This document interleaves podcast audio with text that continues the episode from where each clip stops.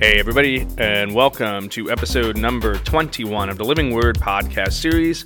This is week 19 in review.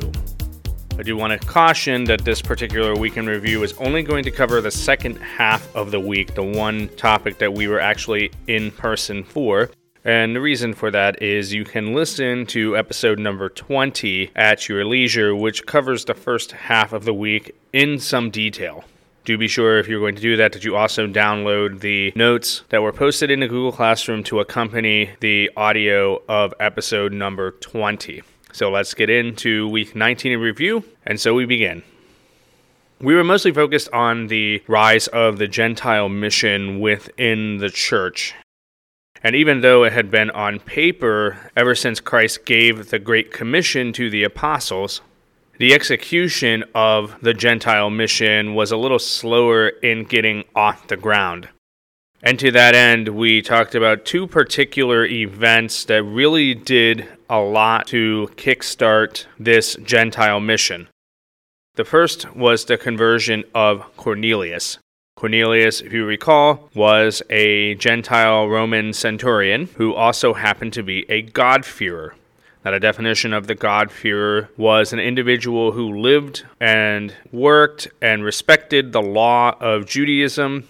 They even ate kosher, but never went through the formal process of converting.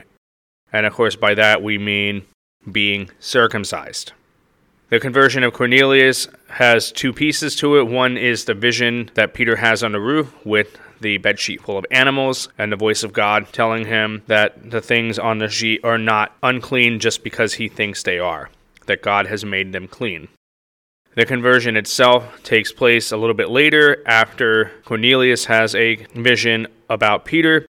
They get together, and you see a Pentecost type event taking place within Cornelius' house, in which the Gentiles there all begin speaking in tongues. And for Peter, this is the sign to move forward.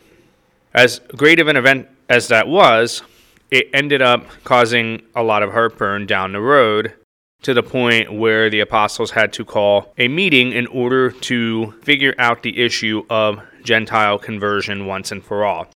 That particular event or meeting was called the Council of Jerusalem, and it took place in the year 49 and its proximate cause happened to be the rise of the circumcision party, the people who demanded that any Gentile who wanted to be a Christian must convert to Judaism first, and most importantly, be circumcised.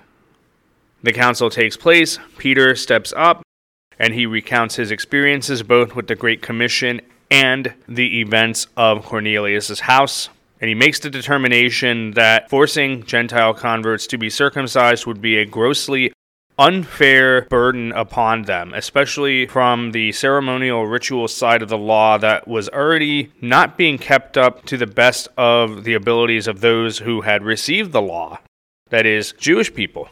You know, he even called it a yoke that needed to be cast off. You know, why burden them with something that you yourselves cannot keep as well as you would like? So, with Peter making his decision, his decree, then the issue comes about how to handle the influx of converts. And this is where James, the Bishop of Jerusalem and the brother of the Lord, comes forward and gives a bunch of practical recommendations, such as avoiding scandal in a mixed company of Jewish and Gentile Christians, keep kosher for the sake of keep, keeping the peace avoid things that would be recalls to a previous pagan life, like idolatry, like blood consumption, like unlawful marriage. Everything about it is to remind them hey, you are now Christians. You are not pagans anymore. Act the part know, and in class, I had mentioned that it's sort of a, a weird mirror image to when God had told Israel at Mount Sinai, hey, you are being set apart, and you need to recognize the difference between you and your neighbors and your former selves. So, with the Council of Jerusalem making the decree that circumcision is not mandatory, plus the recommendations, now the church is set to move forward into a new era of bringing the gospel to previously untouched areas. And to that end, they send Paul. So, next week, when we come back, we will be getting into Paul's journey and a little bit about him and why he is so important for the time. All right, so that brings us to the end of episode number 21 of the Living Word podcast series. This has been week 19 in review. Remember that the quiz is at the end of next week, and there's also a written assignment within the Google Classroom as well. If you have any questions, let me know. I hope everyone has a great weekend, and I will see you next time.